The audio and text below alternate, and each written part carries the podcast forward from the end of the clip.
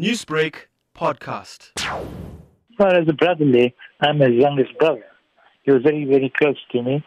We spent a lot of time together, and uh, yeah, I'm very upset and very bitter about this. But we understand what the, what the situation is and what can we do about it. Ronnie Govender is known worldwide for his ability on the soccer field and for his work as an artist.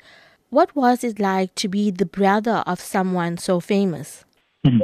His fame meant nothing to him, not to me.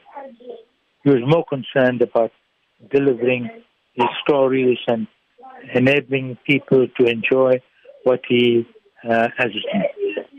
Uh, so, being close to a person like that is beautiful, but he's my brother. And I couldn't understand why I should be enamored by the fact that he has the fame. He has the fame, and he's my brother, uh, and, I, and I'm That's, that's important to me. His work also expands over decades. Can you share with us some of the early days of the work that he was doing?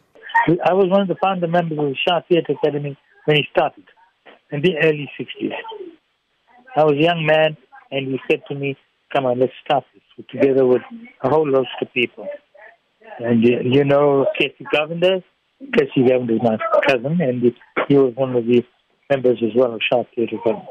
And why was it important to start the academy? Well, my brother found it important to do not me. He drew me into it and said, Come, join this organization. There were a whole host of youngsters with Muthal, you know, Muthal Naidoo? Yes. Mm. That was then, and then we staged a few plays at the, at the Orient Hall and the other halls around. Mr. Govender, can you share some fond memories that you have of growing up with Mr. Ronnie Govender? My fondest memories on Ronnie Govender is that we interlinked and took care of each other.